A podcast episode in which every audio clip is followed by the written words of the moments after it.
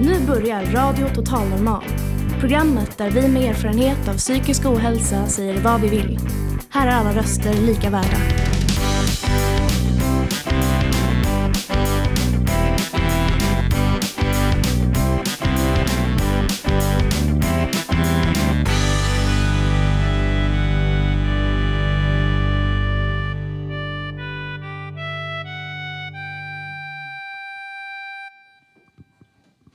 Hej och hjärtligt välkomna till Radio Total Normal, ditt psyke i etern. Ni hittar oss som vanligt på 101,1 MHz. Hej på er allihopa! Lite gensvar. yeah! Imorgon är det ju kvinnodagen och det tänkte vi uppmärksamma redan idag med att ha många kvinnliga artister i spellistan.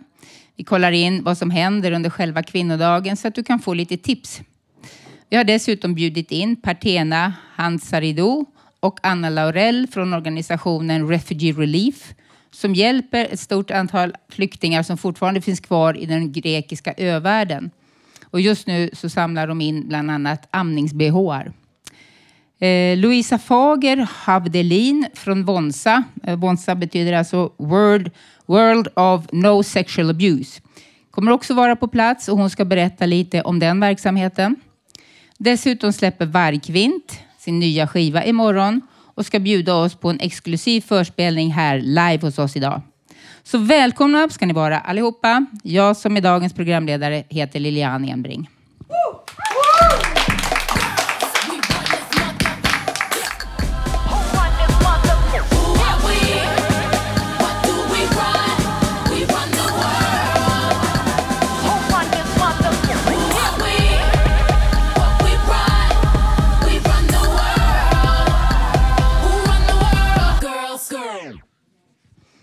Ja, det där var Beyoncé med Run the World. Och nu har vi Refugee Relief här på scenen. Eh, så här är det att 17 000 människor, majoriteten kvinnor och barn, lever fortfarande som flyktingar på de grekiska öarna. Refugee Reliefs vision det är att mildra lidandet hos människor på flykt genom att samla in och distribuera nödvändigheter och förnödenheter. Och här har vi nu Partena Hansadiro eh, ja, och Anna Lörell från organisationen på plats. Kan ni berätta lite vad ni håller på med? Absolut, det gör vi gärna. Tack för att vi har fått komma hit. Eh, men vi är en organisation som består av ett antal individer som egentligen träffades första gången på plats i Grekland när vi engagerade oss och arbetade för människor på flykt. Och under det här engagemanget så såg vi ett eh, ganska stort behov av att fortsätta arbetet och, och det fanns ganska många hål att fylla och många, eh, många insamlingar som behövde göras och väldigt stora behov. Så vi bildade helt enkelt den här organisationen med tanke på att försöka bildra, bidra till att mildra lidandet för människor på flykt, som du säger. Mm. Mm. Uh, hur ser det ut i flyktinglägren nu för tiden? Um, ja, det, det, skrivs ju väldigt lite eh, på media. Det verkar, det, vi får ofta frågor, kommer det fortfarande flyktingar? Hur, ja, och, det, och det gör det ju. Det är precis som du sa, så just nu är de någonstans runt 17 000 på öarna. Till Grekland kom det strax över 50 000 eh, förra året, varav 32 000 kom till eh, öarna.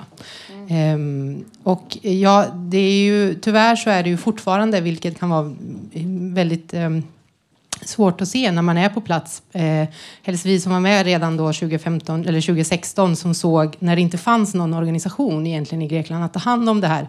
Hur dåligt det var eller hur, hur eh, ja, alla fick inte plats i läger. Alltså, ja, eh, alla faciliteter fanns inte där och det är tyvärr fortfarande så.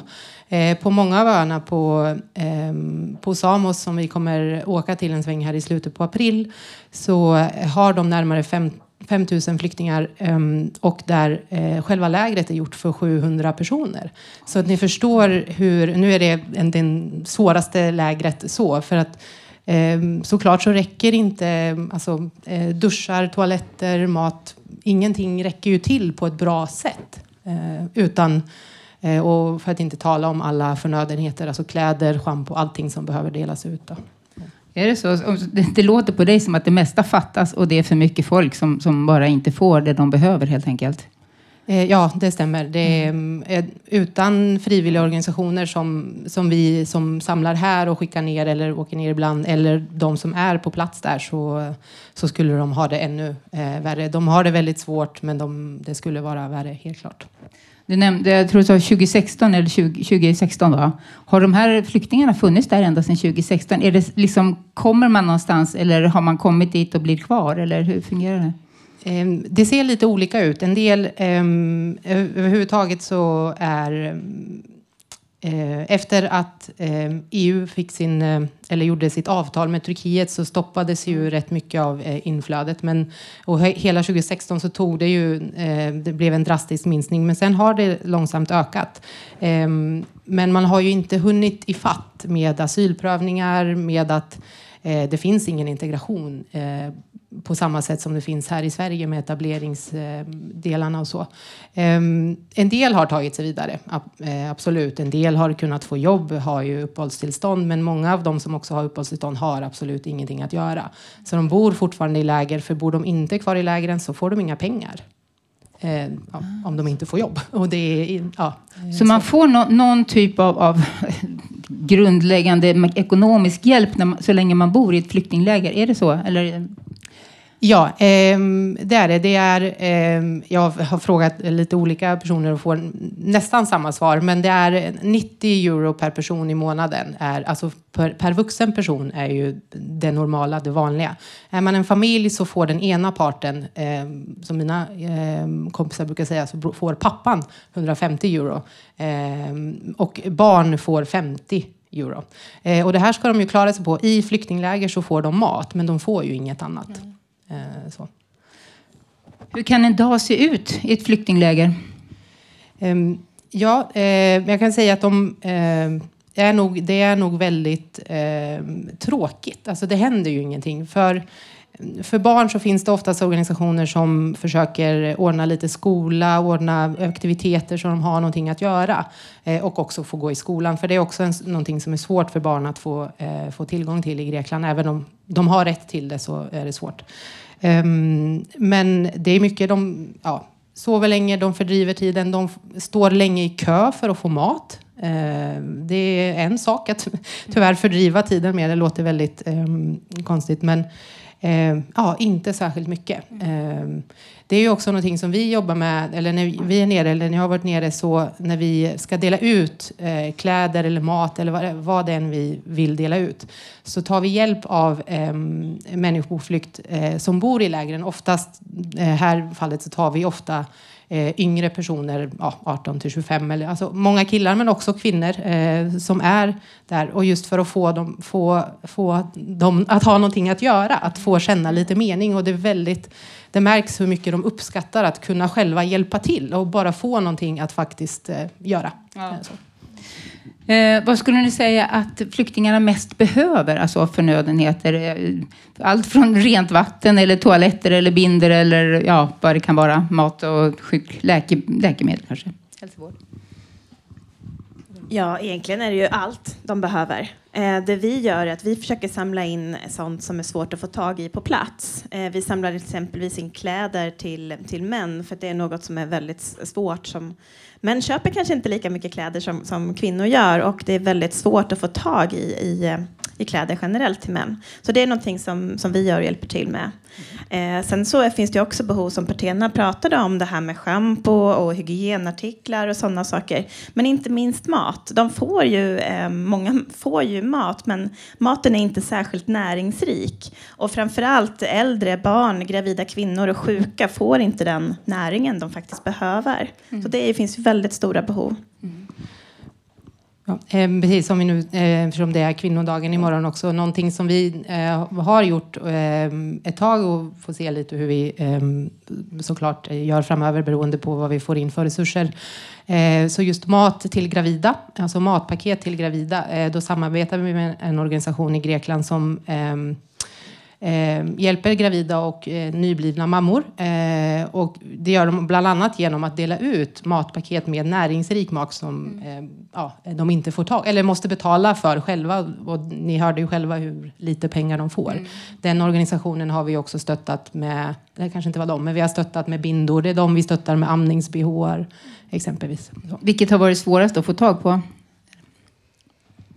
Ja, eh, Amnings-bh får vi ju inte i, i mängder av, men Nej, vi får okej. ju in så. Okej. Men kläder till män, till och män också, så. ja, Ja, det, ja. det är nog det svåraste. Hur absolut. går de här insamlingarna till? Eh, ja, hur, hur gör ni?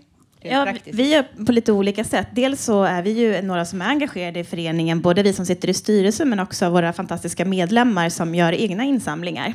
Så det spelar ingen roll om vi som eh, sitter, oftast skickas, skickar vi saker från Stockholm eller Lund där vi har personer som sitter i styrelsen. Men det spelar ingen roll vart landet man är, för vi försöker stötta upp så att om man vill starta en insamling bland sina vänner eller sin familj eller på sin arbetsplats så hjälper vi till att stötta med frakten.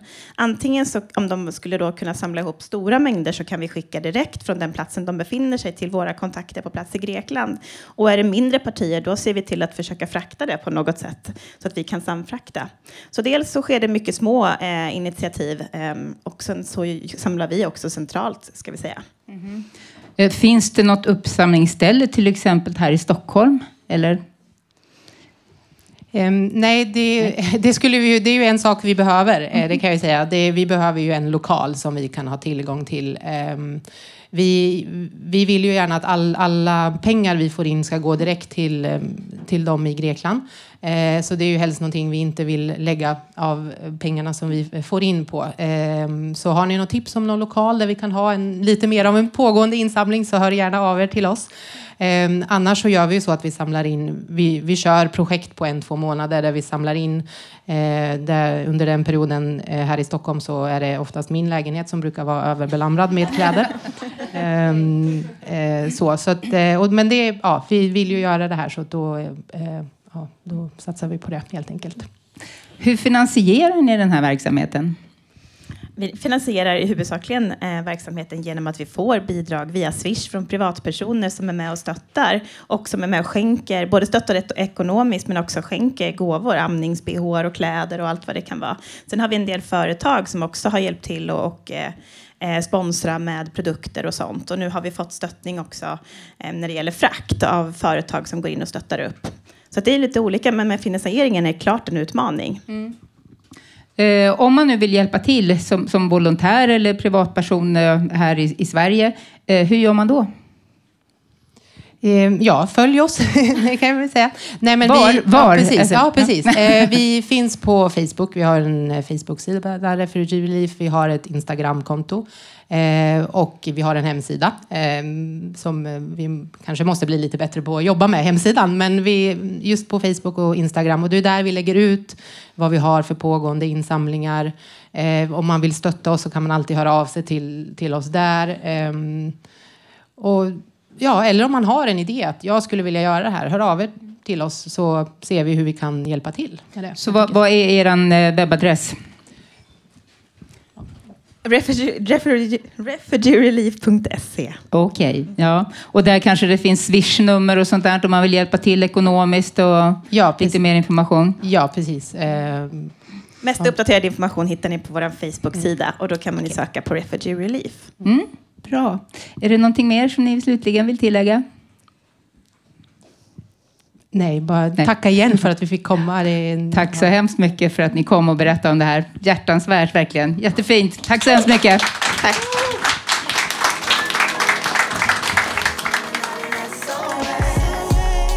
No nations, no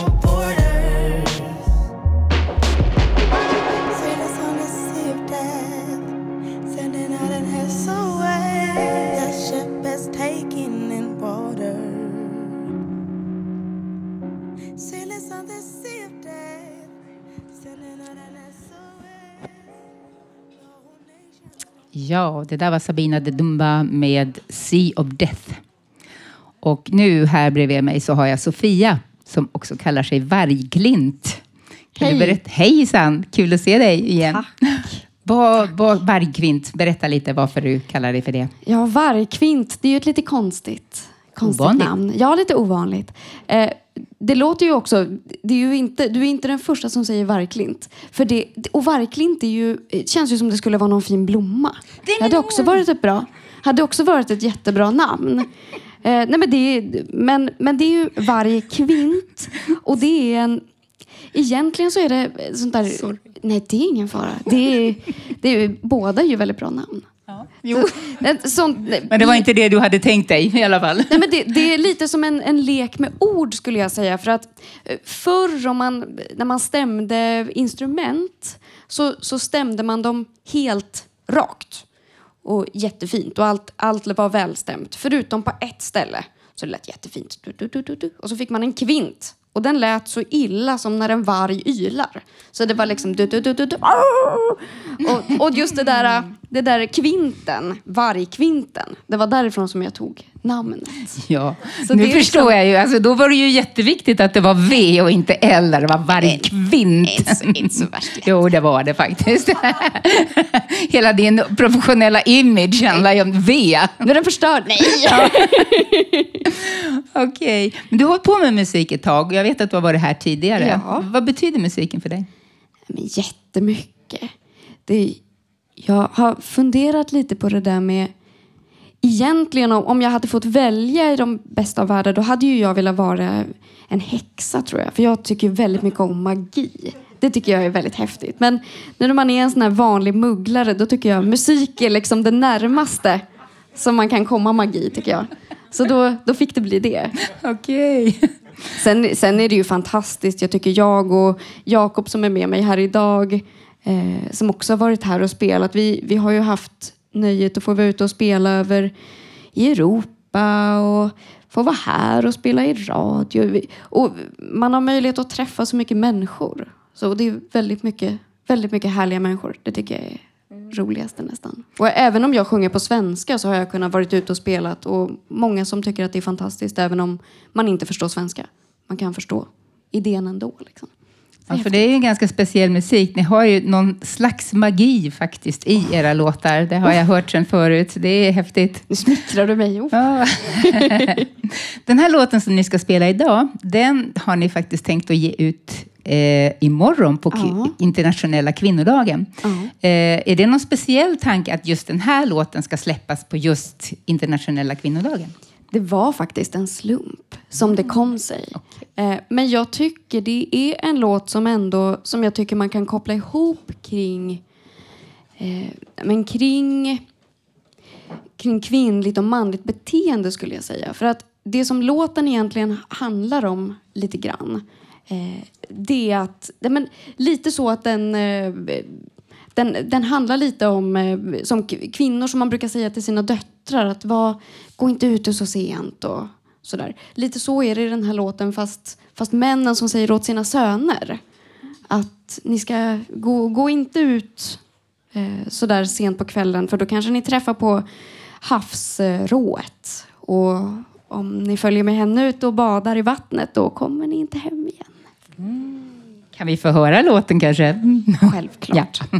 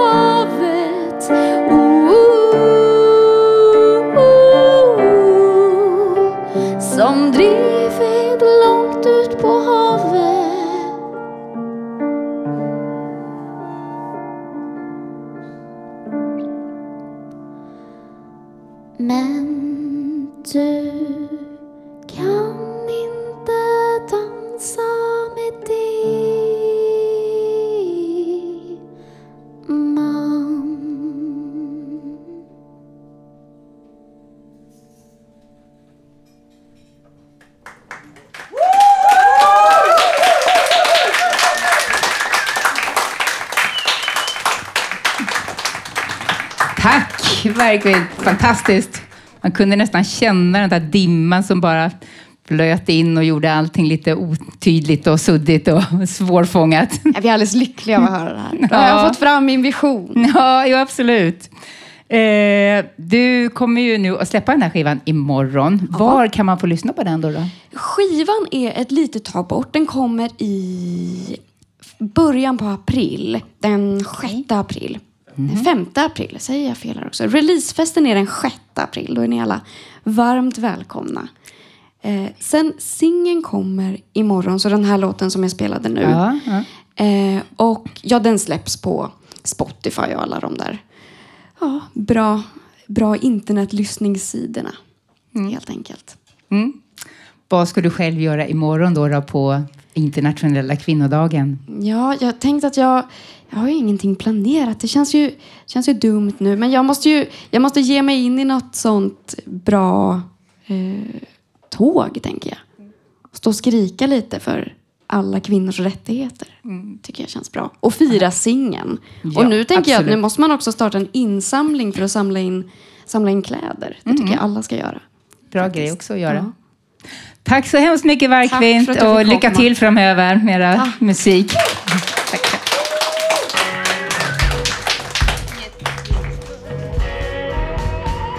Ja, jag gör det. Jag gör det för min egen skull.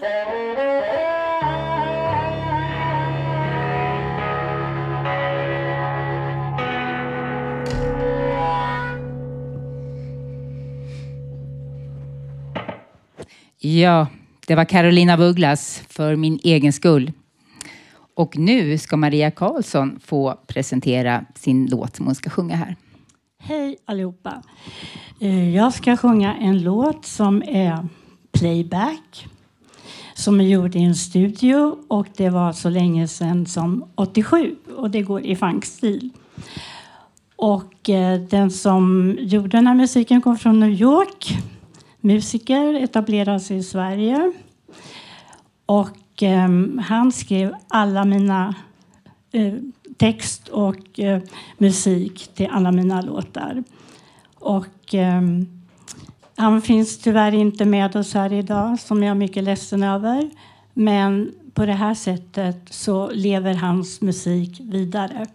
Och låten som jag ska sjunga heter Who am I? Here goes.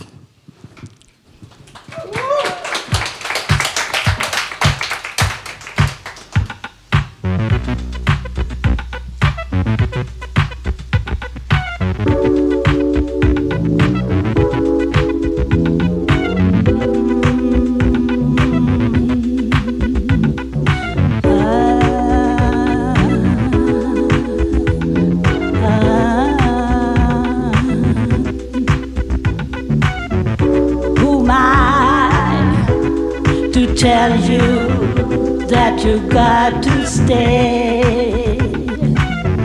Satisfied that feeling when you walk my way. Hold me close one more time. Don't you worry, I'm feeling fine. Your love and you'll always be on your side. Of a new way to be satisfied.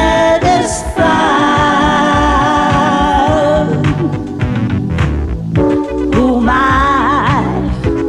to tell you that you got to stay? Satisfied that feeling when you walk my way.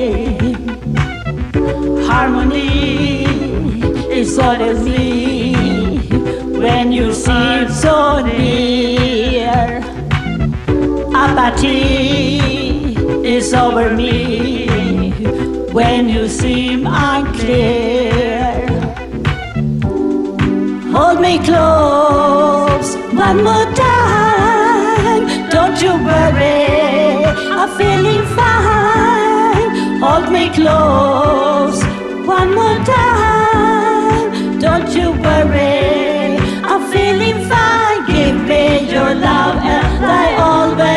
on your side. I'm thinking of a new way to be satisfied.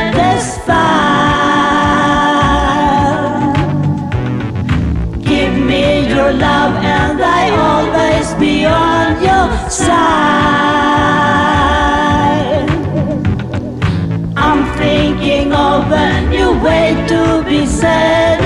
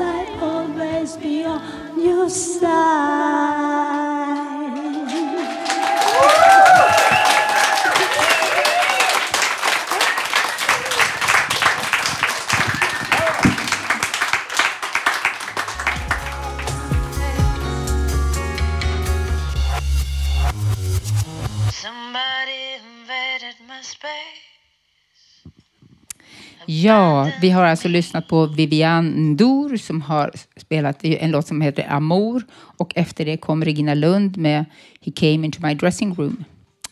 Eh, nu ska vi få höra ett nytt avsnitt från vår serie Kvinnorummet. Åh kvinnor, åh kvinnor. Vi måste höja våra röster för att höras. Åh kvinnor, åh Jo, det här med klimakteriet är ju fortfarande någonting som vi inte pratar speciellt mycket om. Och det här att kvinnor svettas i en viss ålder och kanske lite eh, på dåligt humör. Det är en sak som de flesta känner till. Men det är ju så mycket mer. Tanken med det här lilla reportaget det är ju då att vi ska höra med lite kvinnor och kanske en och annan man vad de känner till om övergångsåldern. Nu har jag Liliana här framför mig och hon är 40 Tre. Tre, jag har frågat tre gånger här men nu är 43. Eh, övergångsåldern Liliana. Vad vet du om det? Ja, dels så tänker jag att när man pratar om övergångsåldern kanske man direkt tänker på klimakteriet. Man pratar ju också om att män kan gå igenom övergångsålder. Men vad gäller just klimakterium då tänker man ju på kvinnor. Eh, och eftersom det är en hormonell omställning, jag brukar tänka kring det som en pubertet fast tvärtom. Eh, påverkar den hormonella balansen. Eh, en kvinnas kropp gör sig redo för att äntligen få vila lite. Så det inte liksom längre blir några hormoner som produceras så att till exempel kvinnor kan bli gravida. Eh, jag tänker på vallningar, eller svallningar som vissa säger, svettningar som kommer plötsligt. Jag tänker på att hormoner påverkar humör, att man kanske blir lite extra ledsen ibland utan att man riktigt förstår varför.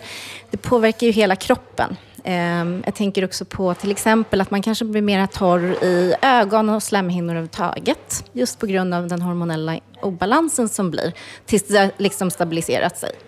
Ungefär så. Jag tycker att det var fint det här du sa att kroppen ska få vila efter klimakteriet. Men jag är ju mitt i klimakteriet och nu känns det verkligen inte som min kropp vilar utan den är liksom på attackläge hela tiden. Och jag hoppas och jag längtar att det ska bli ett viloläge för kroppen. Men hur som helst, det här med klimakteriet, det som du har sagt, har du läst dig till det? Är det någon som har berättat för dig? Eller hur vet du det du vet om klimakteriet? Det är nog en, eh, ett hopkok av både vad jag har hört från människor runt omkring mig. Jag, menar, jag lever ju som kvinna själv och har också är också nyfiken på vad de olika faserna i livet kan komma att bjuda på. Och det är klart att klimakteriet måste vara en otrolig utmaning för kropp och själ och psyke. Ehm, och det är nog lite av en, en lite kaotisk period kan jag tänka mig. Men den leder ju till just att kanske kroppen ska få vila. Då. Så jag har ju det att se fram emot. Jag tänker, försöker tänka positivt kring det. Hur jobbigt det än verkar vara. Ja, tack för det Liliana. Tack. Kvinnor, åh kvinnor Vi måste höja Och nu står jag här framför Cynthia som är 46 år. Hon har precis berättat att hon hade klimakteriebesvär redan i 17 och 18 års åldern. Hur, hur, hur kom det sig Cynthia?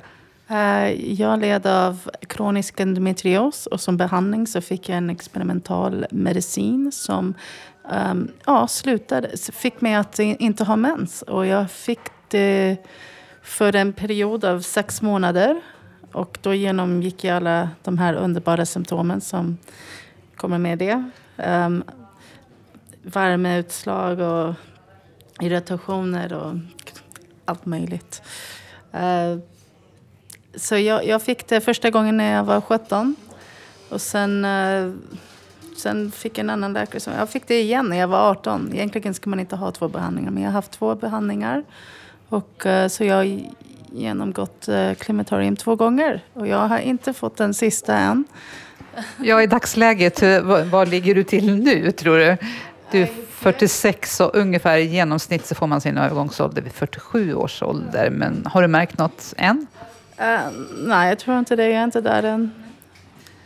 Skönt för dig. Jag typ vet vad som händer och när det kommer så känner jag väl igen det, tror jag. Eller man vet inte. Okej, tack så mycket Cynthia. Åh kvinnor, åh kvinnor. Vi måste höja våra röster för att höras.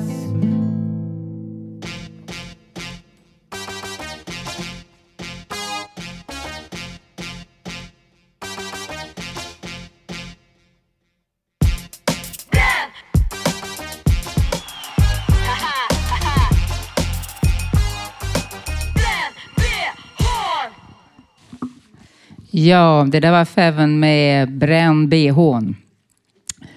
Nu har vi ytterligare en liveartist på scenen. Han heter Ralf och han ska spela en låt som han, eh, ja, på ett kvinnotema. Eh, du kan berätta lite själv om eh, låten. Ja, eh, den här låten heter This Woman's Work av Kate Bush. Eh, den, ja, jag har alltid tagit den om att det handlar om en svår förlossning men det kanske är en av de mest kvinnliga låtarna rent musikaliskt som jag har sjungit men eh, utspelar sig faktiskt från eh, ja, mannens eller den kommande faderns perspektiv egentligen. Eh, ja, men den, den, den går så här i alla fall.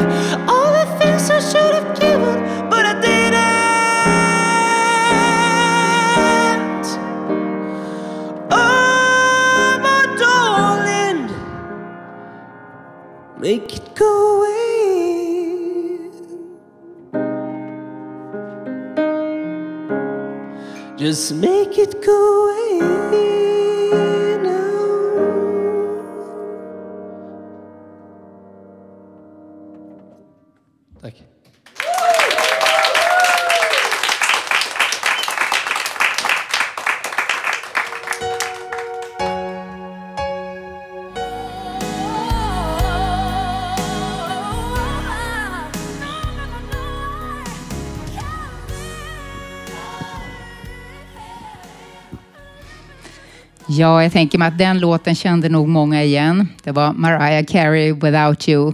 En riktig höjdare. Nu har vi en ny gäst här på scenen som kommer från Wonsa. Och vad det betyder är, det är World of No Sexual Abuse. Det är en förening som grundades av läkaren Gita Rajan 2014.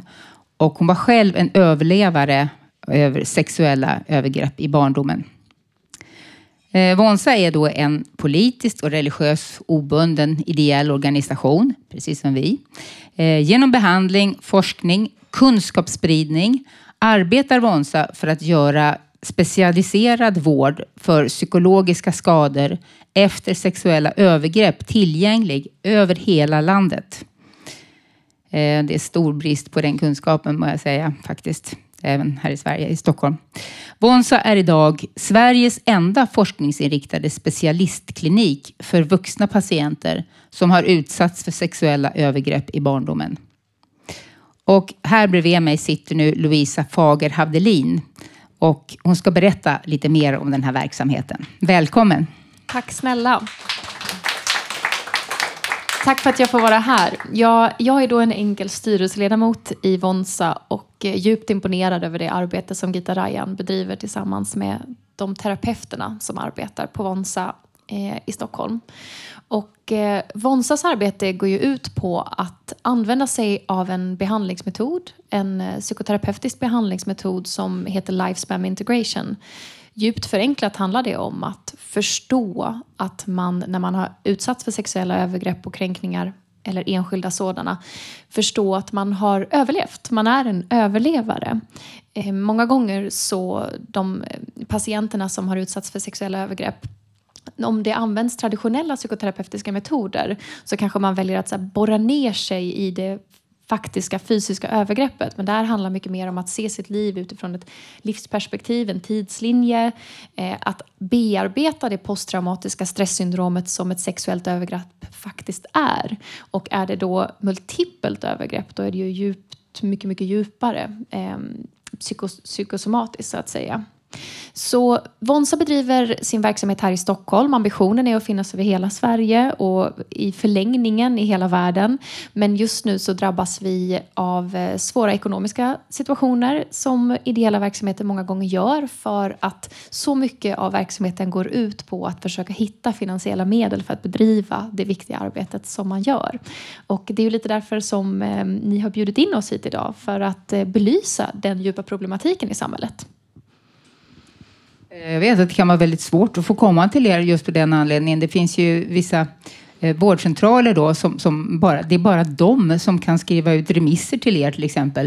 Eh, Medan andra, de flesta kanske inte kan det, vilket gör det väldigt svårt att få tillgång till, till den här hjälpen som så många behöver. Ja, kötiderna är nästan till oändliga idag, vilket är djupt sorgligt att de som eh, har de här övergreppen med sig inte kan få den professionella vård som de förtjänar.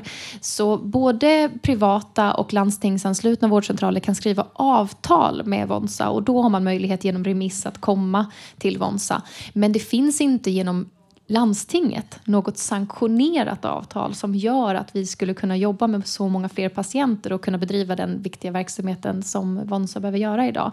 Det är ju en djupt oprioriterad vårdgrupp, så får man ju säga. Ja, det är en stor brist. Alltså det är nästan en skam att den, den här hjälpen inte har funnits att få mycket tidigare.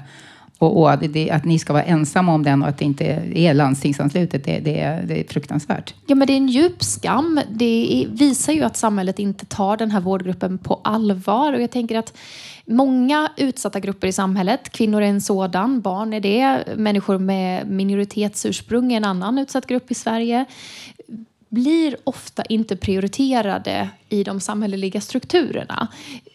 Bara det faktumet att vara kvinna idag, mellan 15 till 65 år i världen, den största risken för den, den gruppen personer är att vara just kvinna.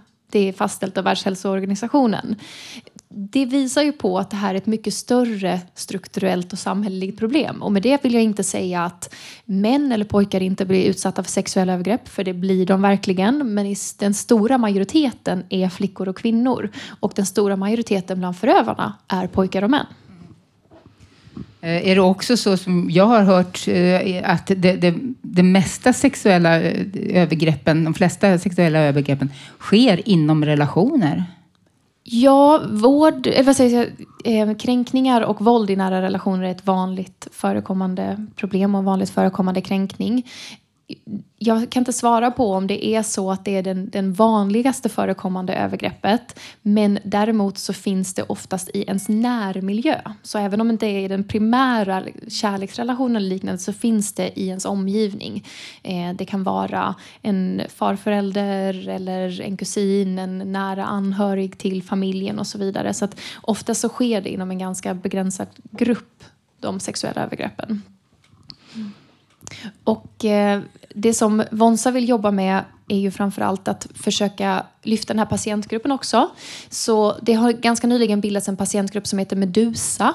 Eh, och är det så att man är en person som inte har fått tillgång till vård så tänker jag att det finns fler saker att göra än att söka sig till Vonsa just i dagsläget eftersom det är så problematiskt med kötiderna.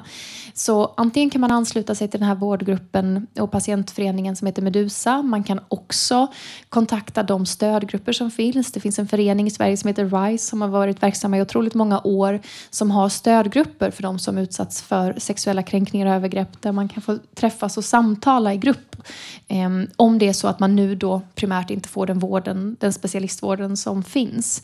Sen är det ju så att vi som samhällsaktörer, som medborgare, vi har alla ett ansvar att påverka politiker och försöka få till förändringar. Eh, och det jobbar vi såklart i styrelsen eh, för Vonsa med.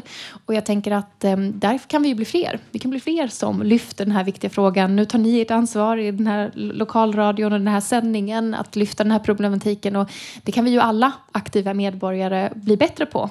Oavsett vilken fråga det är man driver i samhället så är det ju att det, det krävs opinionsbildning för att det ska ske till förändring. Och Gita Rajan som då är vår initiativtagare till Vonsa, hon har ju lyfts många gånger i press och i media hon har nu blivit nominerad till Aftonbladets eh, vårdhjältar. Så att jag tänker att det finns ett intresse från samhället. Det finns ett intresse från medias håll. Efter eh, den här stora vågen efter metoo så är det här en problematik som har belysts på ett mycket högre nivå än vad det tidigare har gjorts. Men vi måste förstå att attitydförändringar tar tid. Och i grund och botten så handlar det om attitydförändringar. Det är så att på politikernivå och på landstingsnivå så måste på något sätt poletten den trilla ner så att man förändrar strukturer och förändrar möjligheter för den här vårdgruppen att få den vården som de förtjänar. Metoo har kanske gjort att, att problemet har blivit så synligt och tydligt det, där det inte har varit det tidigare. Men resurserna har inte riktigt kommit på plats ännu, får vi hoppas.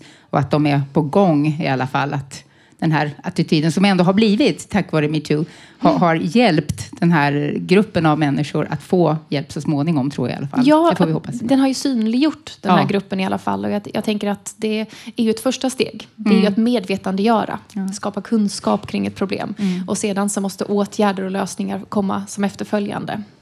Har ni något speciellt eh, imorgon på internationella kvinnodagen då ni ska synliggöra den här eh, problematiken och det här behovet. Ja, det är faktiskt så att eh, patientföreningen Medusa har ett informationsmöte. Både för allmänheten, för de som vill ansluta och för eh, press och media, eh, de intresserade. Så att är man mer intresserad av det så kan man gå in på vonsa.se och läsa mer om det informationsträffen och också om Vonsas verksamhet rent allmänt. Jättefint. Jag får tacka så hemskt mycket för att du ville komma hit och berätta om den här Tack viktiga snälla saken. för att jag fick komma. Tack.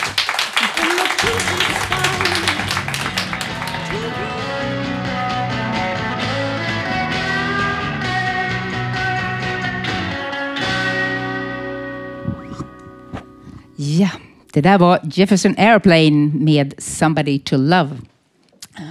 Och nu har jag en ny gäst här på scenen. Eh, Det är Jim J. River. Och han kommer sjunga en egen låt som han har gjort som heter Heart of a Woman. Heart of a woman, Ja, exakt. och den kommer att släppas egentligen imorgon. Så det här är en liten förhandsvisning eller förhandsspelning som vi kommer få uppleva. Varsågod Jim. Tack. Den här låten kom jag på för ett år sedan ungefär. Texten var så passande till alla starka, modiga, envisa kvinnor jag har mött i mitt liv. Så tänkte vi spelar in den här och så gjorde vi det. Och så här låter det akustiskt. Imorgon får ni fulla versionen på Spotify. Jag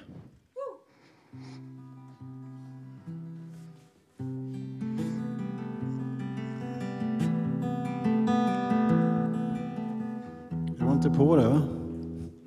Det är live det här så det händer grejer. Nu är den på. Ja, då kör vi.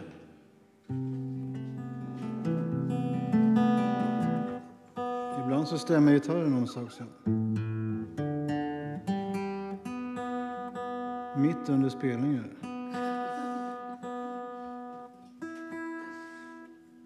En,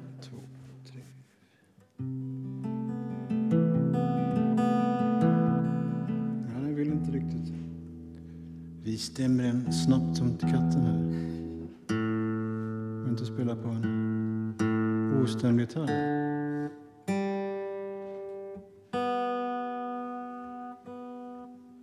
Den stämde om sig på vägen ner från det andra rummet till det här rummet. Tredje gången gillt. Heart of a woman. Here we go.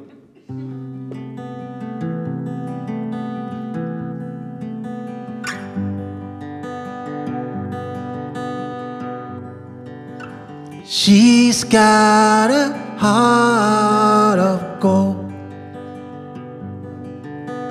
She's got a mind of her own. Nothing can change her, never rearrange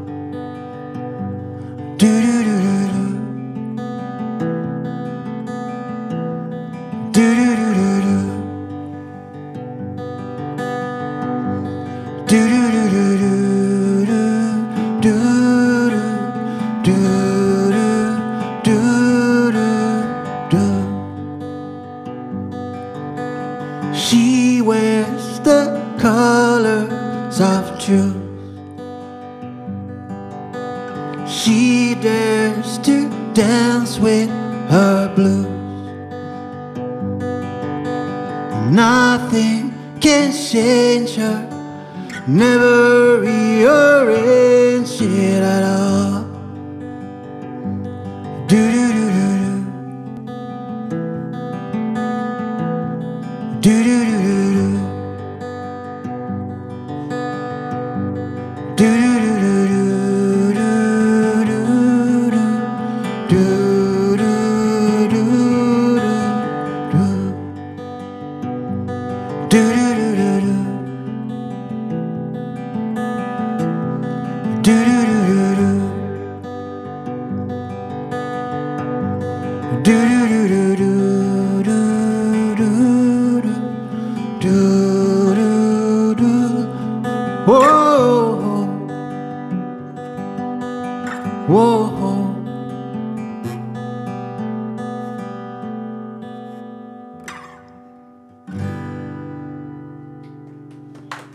vill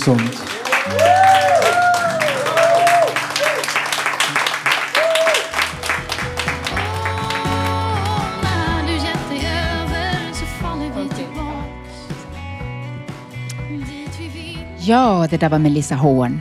En sista låt innan vi slutar för idag. Eh, det var allt vi hade att bjuda på. Och nästa livesändning kommer den 21 mars. Vill du vara med i våra sändningar så kom gärna på redaktionsmöte måndagar klockan 11 på Fountain House Götgatan 38. Eh, till nästa sändning så kan du lyssna på oss via www.radiototalnormal.se eller på Soundcloud och iTunes. Du kan också hitta oss på Facebook, Twitter och Instagram. Radio Total Normal drivs av föreningen Panzingo med stöd från Socialstyrelsen och Fountain House Stockholm. Tekniker idag var Johan Hörnqvist. Producent och ansvarig utgivare Malin Jakobsson. Woo! Musikredaktör Thomas Johansson. Och jag som var dagens programledare heter Lilian Enbring. Tack och hej, vi hörs igen.